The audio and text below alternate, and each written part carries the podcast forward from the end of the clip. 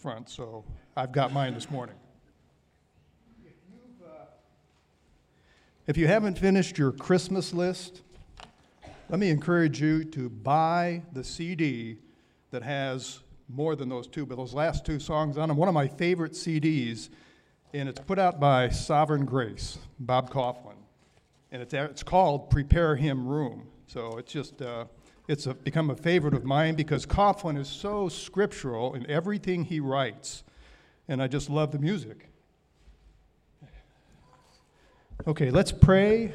And what I want you to do as we pray this morning is pray for me that the words that I speak would be words that you need to hear, and pray for yourself that you'll be open to the words of the book of Romans as we work through it, uh, not the whole book, but chapter 8 this morning. Let's pray. Thank you, Lord, that you're here with us. We thank you that you want to meet with us. Help us to be open to your word. Help us to come before you now, Lord, with a sense of anticipation and certainly worship. For you are the God who is faithful in all that you've promised. We pray these things in Jesus' name. Amen. Before we get too deeply into this, I want to say hello to uh, my brother out there. And there were eight of us growing up. He's, uh, he's number seven. So I like to tell him he was an afterthought, but uh, certainly, certainly not true. He and his wife Angie are pastoring a church in Warsaw, Poland. So this is his afternoon over there, and he said he'd, uh, he'd dial in. So, Scott, welcome to you. I'm not going to preach through all of Romans 8 because you need to be aware, maybe you are, that, uh, that Romans if Matt ever decides to preach through Romans, it's going to be a long time before that cake comes. Uh, D. Martyn Lloyd-Jones, for example, the, uh, the Welsh doctor, preached 377 sermons on the book of Romans and stopped in chapter 14. I mean, there's just so much there, it's so rich. And I used to tell people who were new believers what you need to do is you need to study the book of John, and that's a good starting point. But those of you who have been believers for a while, you need to study and understand the book of Romans. And it's such a comprehensive book on doctrine, such an important book. It's the longest of Paul's epistles that he wrote. And of course, he wrote it from Corinth, and he had never been to see the Christians at Rome, but he wanted to write to them, both Jews and Gentiles, and encourage them to fellowship together, hoping to see them one day. And he certainly did, uh, probably not the way he anticipated he would, but he, he certainly did. What's the big idea in Romans? One of the big ideas certainly is you can never lose your salvation. That's an important truth because you'll come across people and denominations who, in some ways, say you can. You can do something to give it back, you can do something so serious that you lose it, but that's not the case. I mean, there's far too much scripture that says God holds us in his hands forever. And Romans come to terms with that for us. I love the uh, preaching of John Piper. John Piper said the book of Romans led him, was what God used to lead him to the Lord. And sometimes we use something called the Roman road, which is a good thing to understand if you want to share the gospel with somebody because it's all there in the book of Romans. All have sinned, the wages of sin, if you confess with your mouth, you know, there are four sections now in Romans you can use to share the gospel. And Paul was, through the leading of the Holy Spirit, clear what salvation is. Paul wrote Romans, like I said, in Corinth, and when John Piper talked about his interaction with Romans, here's what he said. Which of us has test, who has tested the goodness and glory of God in this great gospel does not count the book of Romans precious beyond reckoning. How did it come about that the most important theological Christian work ever written came from a former Jewish Pharisee who hated Christianity, helped kill the first Christian martyr, and persecuted the early church with a passion? How did it happen that this man wrote a 22 page, 7,100 word letter that century after century has been the flame at which one great Christian leader after another has kindled his own torch to the revival of the church and the enrichment of Christendom? The answer begins in Romans 1 1 in the first three phrases of the book. Paul, a bondservant of Christ Jesus, called as an apostle, set apart for the gospel of God. Take them one at a time and ponder what they mean about this man and his letter and his God. In all three phrases, the crucial thing is not who Paul is, but whose Paul is. And this will, in the end, be what makes your life significant or not. Not who you are, but whose you are. We talked about Martin Luther not too many weeks back because it was the uh, anniversary of Reformation in September. And Luther, of course, focused on the just shall live by faith. A great verse in Romans, also a great verse in Habakkuk.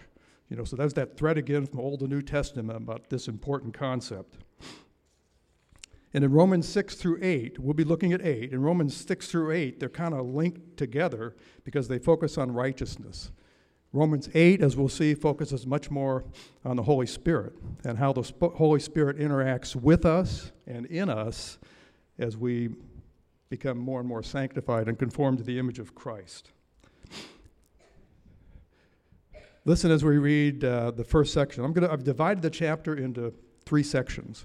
I'll read each section when we get to that particular point, but I'll pull some verses out of that section because, like I said, uh, trying to preach through a chapter in Romans is impossible unless you've brought your lunch with you. So let's look at Romans 8 1 through 17. There is therefore now no condemnation for those who are in Christ Jesus. For the law of the Spirit of life has set you free in Christ Jesus from the law of sin and death. For God has done what the law, weakened by the flesh, could not do by sending his own Son in the likeness of sinful flesh, and for sin, he condemned sin in the flesh, in order that the righteous requirement of the law might be fulfilled in us who walk not according to the flesh, but according to the Spirit. For those who live according to the flesh set their minds on the things of the flesh, but those who live according to the Spirit set their minds on the things of the Spirit. For to set the mind on the flesh is death, but to set the mind on the Spirit is life and peace. For the mind that is set on the flesh is hostile to God, for it does not submit to God's law. Indeed, it cannot. Those who are in the flesh cannot please God. You, however, are not in the flesh, but in the Spirit, if in fact the Spirit of God dwells in you. Anyone who does not have the Spirit of Christ does not belong to him. But if Christ is in you, although the body is dead because of sin, the Spirit is life because of righteousness. If the Spirit of Him who raised Jesus from the dead dwells in you, He who raised Christ Jesus from the dead will also give life to your mortal bodies through His Spirit who dwells in you. So then, brothers, we are debtors not to the flesh, to live according to the flesh. For if you live according to the flesh, you will die. But if by the Spirit you put to death the deeds of the body, you will live. For all who are led by the Spirit of God are sons of God. For you did not receive the spirit of slavery to fall back into fear, but you have received the spirit of adoption as sons, by whom we cry, Abba, Father. The Spirit Himself bears witness with our spirit that we are children of God. And if children, then heirs, heirs of God and fellow heirs with Christ, provided we suffer with Him, in order that we may also be glorified with Him. You know, illumination is important. And there, I'm probably like you, there are a number of things I've done in my life that I, I list as the high points outside of my life as a believer. And one, of course, would be, and I think she's watching today, my marriage to Diana. Certainly it was, I'm not just kidding. And the second would be the birth of four sons. But somewhere on that list would be the opportunities I had to fly. I mean, it was, it was wonderful. I, uh, in the Marine Corps, flew for a while, EA 6Bs off of aircraft carriers, uh, came into St. Louis, worked at McDonnell Douglas, flew fighters with them, fighters with the Air National Guard. And it's, uh, for a while, it was all I wanted to do. But you know, at the boat, which is what we call aircraft carriers, at the boat, the trickiest time to fly was at night because that moving runway wasn't really well lit at night. I mean, instrumentation would guide you to the boat and guide you to your landing. But we briefed with a group of F4s one night, and we were going to be their targets. And the rule was when you're up there, turn your lights out, turn your lights on, turn your lights on so we can see you. And we got back and we briefed our flight uh, with just, you know, the uh, four of us who were going to be on that airplane and said, that's a crazy way to train. I mean, if you can see us all the way in, that's not really good training. So we're not going to do that. We're going to turn our lights out and try and sneak in on them, which, which we did. I mean, we didn't carry missiles, but we, we got close to them and called a missile shot on them. And of course, they were irate that we would do that. And at the last minute, we turned our lights on. And then they told us, okay, we've got you. Well, of course you do. We turned our lights on. We had illumination.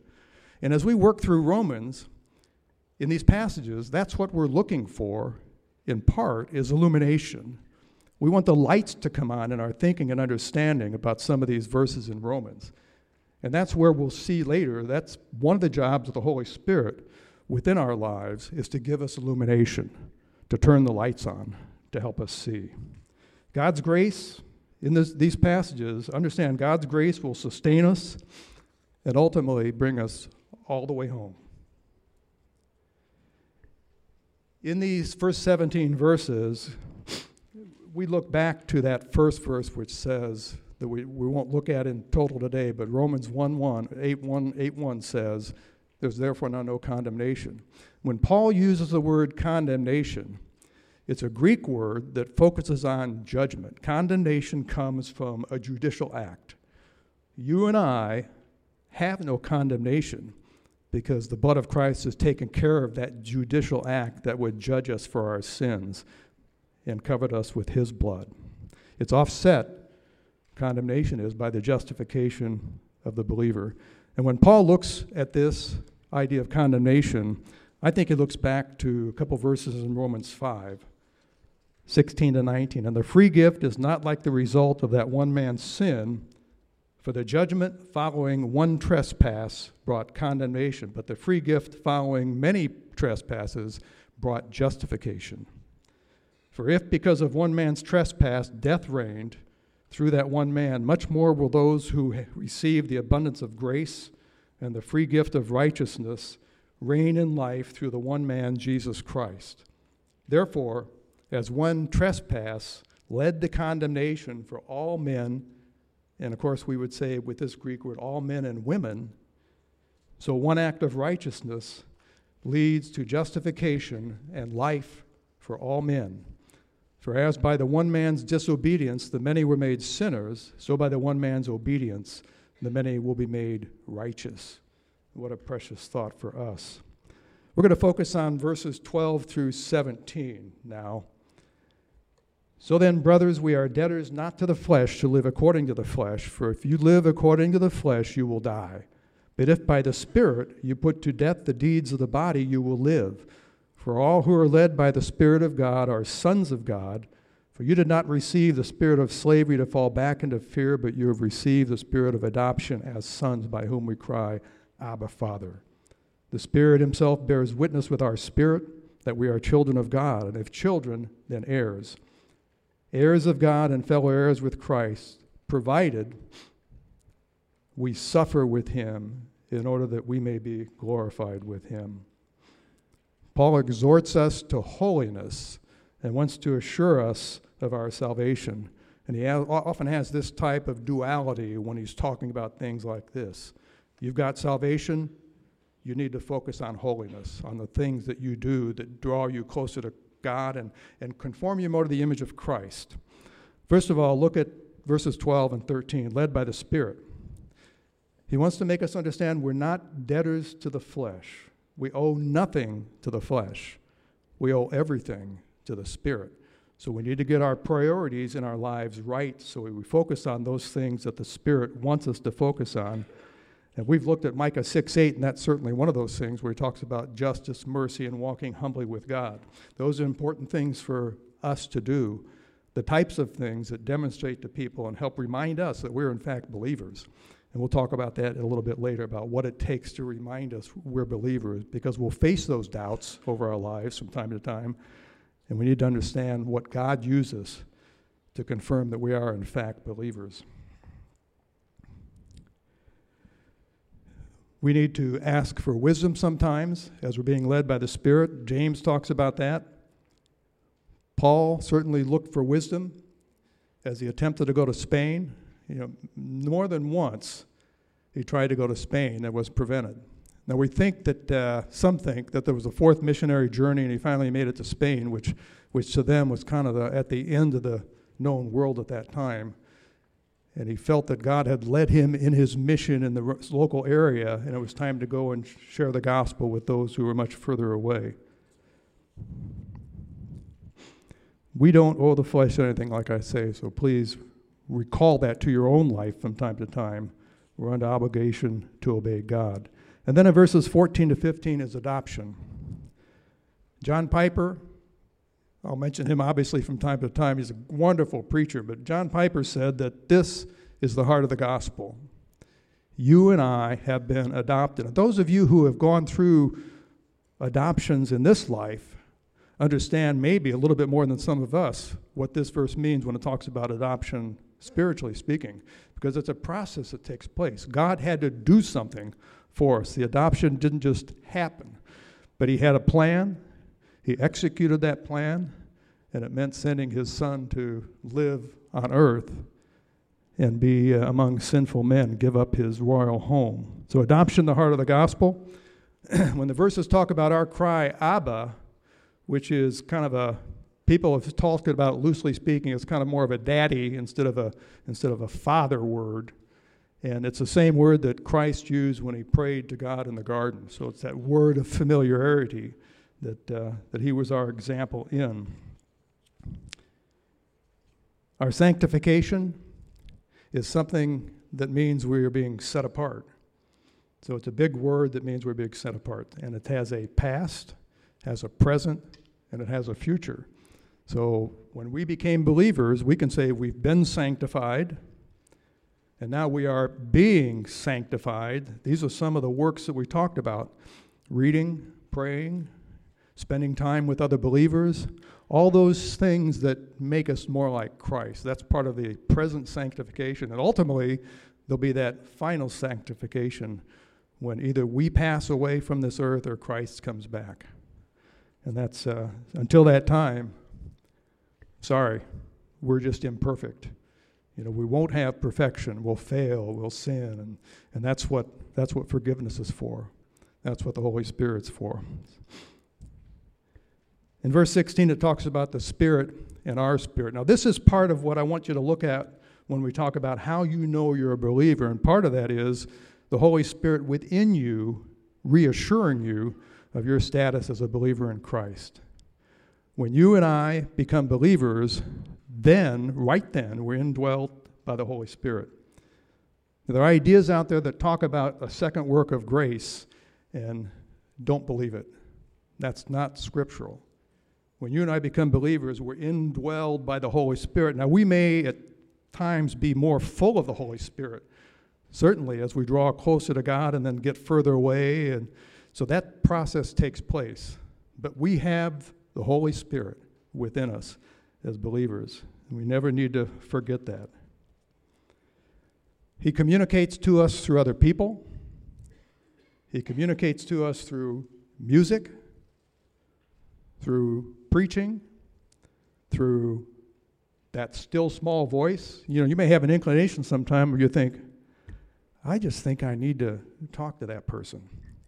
I've told you before that when we when we uh, ended up buying a little fishing cabin in uh, in Tennessee, uh, I ran into a man that I hadn't seen in 35 years, and he'd been my pilot when I was flying off the aircraft carrier, and he was living in the same town where we bought this place. And I looked at that and I said, you know, there's something in this that God wants me to do. Otherwise, why would he bring me back to this man after 35 years? So we still spend time together, and I always pray that the Lord would show me if there's something specific I need to say or do to more fully present the gospel to him. So that still small voice, Spirit brings us wisdom, understanding, fear of God, holiness, and importantly, the ability to share without fear.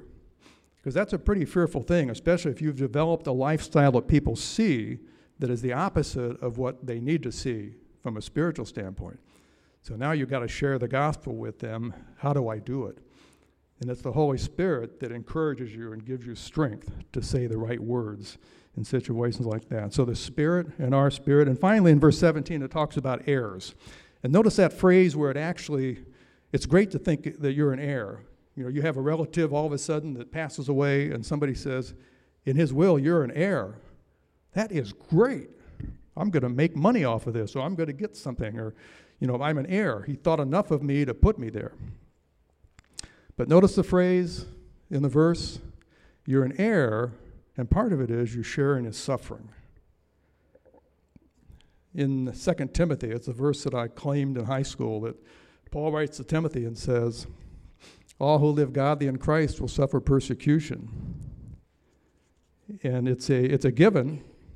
The Puritans used to say that God has one son who came to earth and died for our sins, and every son, including him, who suffers. Now, we may suffer in different ways. Uh, certainly, if you've been connected internationally with missions at all, you know there's a lot of suffering in some of these countries that takes place when people stand up for the gospel. Our suffering may be job related when people don't like our testimony. Our suffering may be neighbors who don't like hearing about the gospel. Uh, we're not called to be, in my estimation, offensive in the way we share the gospel, but we're called to ultimately be spiritually offensive if they don't like it in the fact that we share the gospel. So we will share in Christ's suffering as heirs.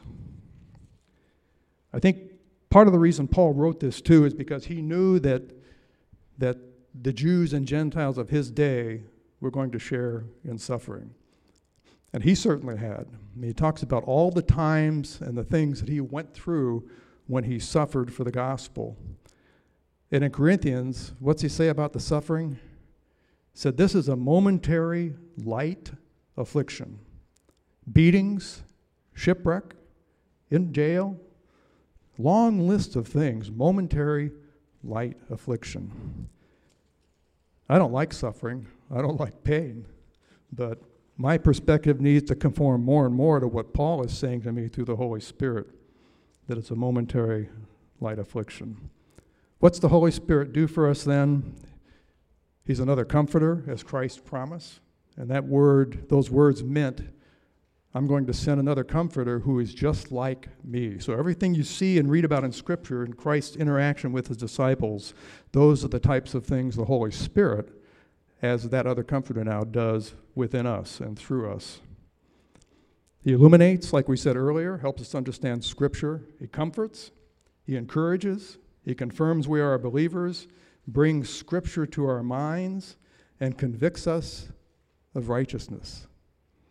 If you're listening to the Holy Spirit and you're veering off where you need to be headed, you'll be reminded in some way you need to come back to the right path. And it may be other people. It may be some catastrophe that strikes your life. God has a number of ways He's shown in Scripture that He is the perfect Father chastening us. Sometimes it's gently, sometimes it's not so gentle, but He wants to bring us back to our worship of Him. Martin Luther, again, uh, and some of you may understand that Luther, from time to time, suffered great bouts of depression. It's said that, uh, that the confessor in the booth, when he would look out and see Luther headed that way, wanted to leave. Didn't want to be there when Luther came into the booth because Luther would come into the booth and would spend an interminable amount of time trying to confess every little sin he could think of that he might have done or thought of doing. And he'd walk out of the booth, turn around and walk back because he just thought of something. So that's why justification by faith was a lightning bolt for Martin Luther. One of the things that helped him the most uh, after the Reformation was he married a woman who had been a nun called Catherine. And they had a wonderful marriage, and she was probably, in some respects, physically speaking, Luther's rock. And he lovingly called her Kitty, my rib harking back to Genesis, the woman coming from the rib. Kitty, my rib. One of his great bouts of depression that we think may have been linked to the plague as it swarmed through that area was, as we sang a couple of weeks ago, A Mighty Fortress is Our God. Luther, deeply depressed, prayed and sang, and, and when he finally came out of it, he wrote those great words about how great God is and what a mighty fortress he is, and, and he could sing and worship and then have more depression, but he always came back. He always came back. Luther said that music was essential in our worship. Let's look now at Romans 8 18 to 30. And I want to talk about uh, no surprises. There are no surprises in our lives as believers. For I consider that the sufferings of this present time are not worth comparing with the glory that is to be revealed to us. For the creation waits with eager longing for the revealing of the sons of God. For the creation was subjected to futility, not willingly, but because of him who subjected it, in hope that the creation itself will be set free from its bondage to corruption and obtain the freedom of the glory of the children of God. For we know that the whole creation has been groaning together in the pains of childbirth until now. And not only the creation, but we ourselves, who have the first fruits of the Spirit, groan inwardly as we wait eagerly for adoption as sons, the redemption of our bodies. For in this hope we were saved. Now, hope that is seen is not hope. For who hopes for what he sees? But if we hope for what we do not see, we wait for it with patience. Likewise, the Spirit helps us in our weakness. For we do not know what to pray for as we ought, but the Spirit Himself intercedes for us with groanings too deep for words. And He who searches hearts knows what is the mind of the Spirit, because the Spirit intercedes for the saints according to the will of God. And we know that for those who love God, all things work together for good, even pain and suffering.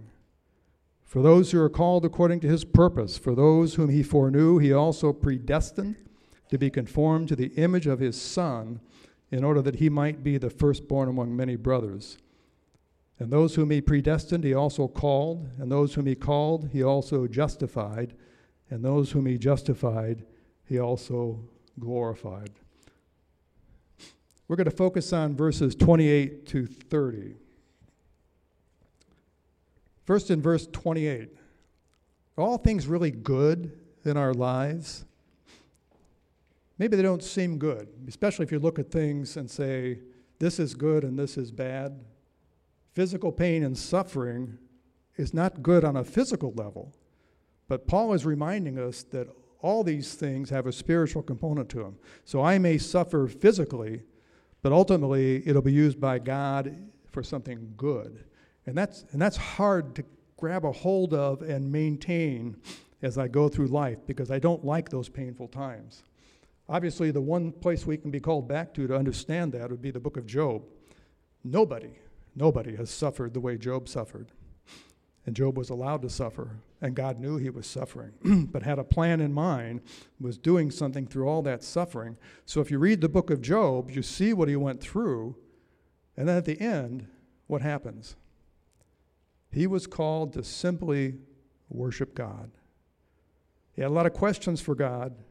God didn't answer him, but God basically told him, You need to worship me, Job. I understand what needs to be done. I understand the good things that can come out of this in your life, Job. He understands the good things that can come out of the pain and suffering in our lives, too. And it's not just pain and suffering, He blesses us in so many rich ways. So it's a combination of things that He says, all these things work together for good. And then in verse 29, we are being conformed to the image of Christ. And that's the process we talked about that involves you. There are things that you and I need to do in that conformity to the image of Christ practical things, spiritual things. We need to spend time with other people, as tough as that may be at times. We need to read, we need to pray, I mean, those are things for our benefit. There may be days, and there certainly have been with me, when it's more difficult to do on a certain day, or I just don't want to do it. But I get called back to that because it what, it's what works in my life as a believer. And it includes suffering. Here's what Peter says 1 Peter 1 3 through 7. Blessed be the God and Father of our Lord Jesus Christ. According to his great mercy, he has caused us to be born again to a living hope through the resurrection of Jesus Christ from the dead to an inheritance that is imperishable, undefiled, and unfading, kept in heaven for you, who by God's power are being guarded through faith for a salvation ready to be revealed in the last time. In this you rejoice, though now for a little while, if necessary, you have been grieved by various trials, so that the tested genuineness of your faith, more precious than gold that perishes though it is tested by fire, may be found to result in praise and glory and honor at the revelation of Jesus Christ. See, salvation is just like sanctification that we talked about. There's a past, present, and a future component. I was saved. I'm being saved. I'm being kept by Christ and the Holy Spirit. And ultimately, either when I pass away or when Christ returns, I will be saved. Now it's kind of this tension that takes place in our lives, isn't it? Someday we'll have eternal life because of the work of Christ and the blood of Christ. Verse 30, Paul says it leads to our glorification. Here's what Paul says in Colossians about that. If then you've been raised with Christ, seek the things that are above, where Christ is seated at the right hand of God. Set your minds on things that are above, not on things that are on earth. For you have died, and your life is hidden with Christ in God. When Christ, who is your life, appears, then you also will appear with him in glory. Put to death, therefore, what is earthly in you sexual immorality, impurity, passion, evil desire, and covetousness, which is idolatry. On account of these, the wrath of God is coming. In these you too once walked when you were living in them, but now you must put them all away anger, wrath, malice, slander, and obscene talk from your mouth. We've been changed. We've been changed. We need to live before the Lord as if those things have really made an impact in our life. Most of you probably don't know the name Gordon MacDonald, but back in the 70s and 80s, I think it was, Gordon MacDonald was the pastor of a large New England church. Went on to become the uh, president of uh, an organization called InterVarsity Christian Fellowship, which is on college and university campuses. It's a gathering place for students to come and study the Word and, uh, and meet the Lord, in some cases, for the first time. So Gordon MacDonald made a decision that uh, would definitely damage him and the church when he had an affair. He was confronted about it. He was incredibly repentant and contrite about what had happened. He took a season off from any type of ministry, and there were those who ministered to him to work with him throughout this process. One gentleman uh, came to work with him, and here's what MacDonald said to him. He said, So, you're a Calvinist. And the gentleman said, I am. Then you understand that there's enough evil in us still to cover the entire world. And that's what we're confronted with at times when it comes to temptation. That's what the Holy Spirit can do in our lives is to, is to keep us from the sin that so easily besets us. That's where your study comes in so importantly. Psalm 119.11, remember that? And I always remember it in the King James because I learned it as a kid, but it's Thy word have I hid in my heart that I might not sin against God. So the word is a powerful way that you and I can be kept from sin because the Holy Spirit reminds us of those verses and reminds us we need to head in a different direction. Let's look at uh, Romans 8 31 to 39 now. What then shall we say to these things? If God is for us, who can be against us?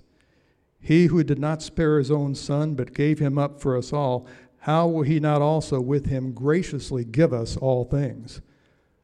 Who shall bring any charge against God's elect? That's you and me who are believers. Who shall bring any charge against you?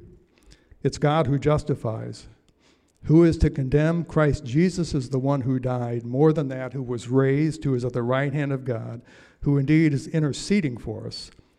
Who will separate us from the love of Christ? Shall tribulation, or distress, or persecution, or famine, or nakedness, or danger, or sword? As it is written, For your sake we are being killed all the day long. We are regarded as sheep to be slaughtered.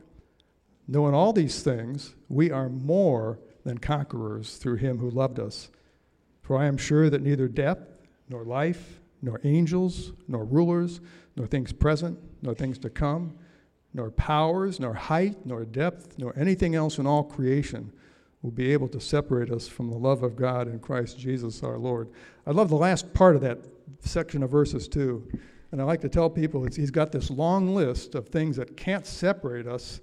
And it seems like he's going, you know, in case I missed anything, let me just say this nothing in all creation can separate us from the love of God. And that's an important thought for us to dwell on, too. First of all, verse 35 no separation from Christ. That's what I talked about at the beginning. I want you to take at least one thing from this is God's grace is greater than anything you and I can do. God's forgiveness is greater than anything you and I can do. And I've said before that what what matters to me in forgiveness, since I've been forgiven for everything past, present, and future, what's important about forgiveness it's one of those things that helps me understand that I'm, in fact, a believer. Because my confession of sin says, okay, Lord, I agree with you. This thing that I've done is sin. So, me agreeing with God on that is very important as an indication that I'm, in fact, a believer. The lot of the unredeemed is eternal separation. Remember in the book of Luke, uh, Lazarus is. Uh, part of that too, where the man who was in hell asked, uh, Can you take a, a, dip of water to people that I knew and, and touch the tip of their tongues and keep them from this great disaster? And then in Revelation 7, it talks about uh, the things that are to come for us as believers, as well as the difficulties that are being faced by those who are suffering persecution. Sin can no longer separate us from Christ. These are relational terms. We've talked about the judicial, but this idea is now relational. In our relationship with Christ, sin cannot separate us from Christ.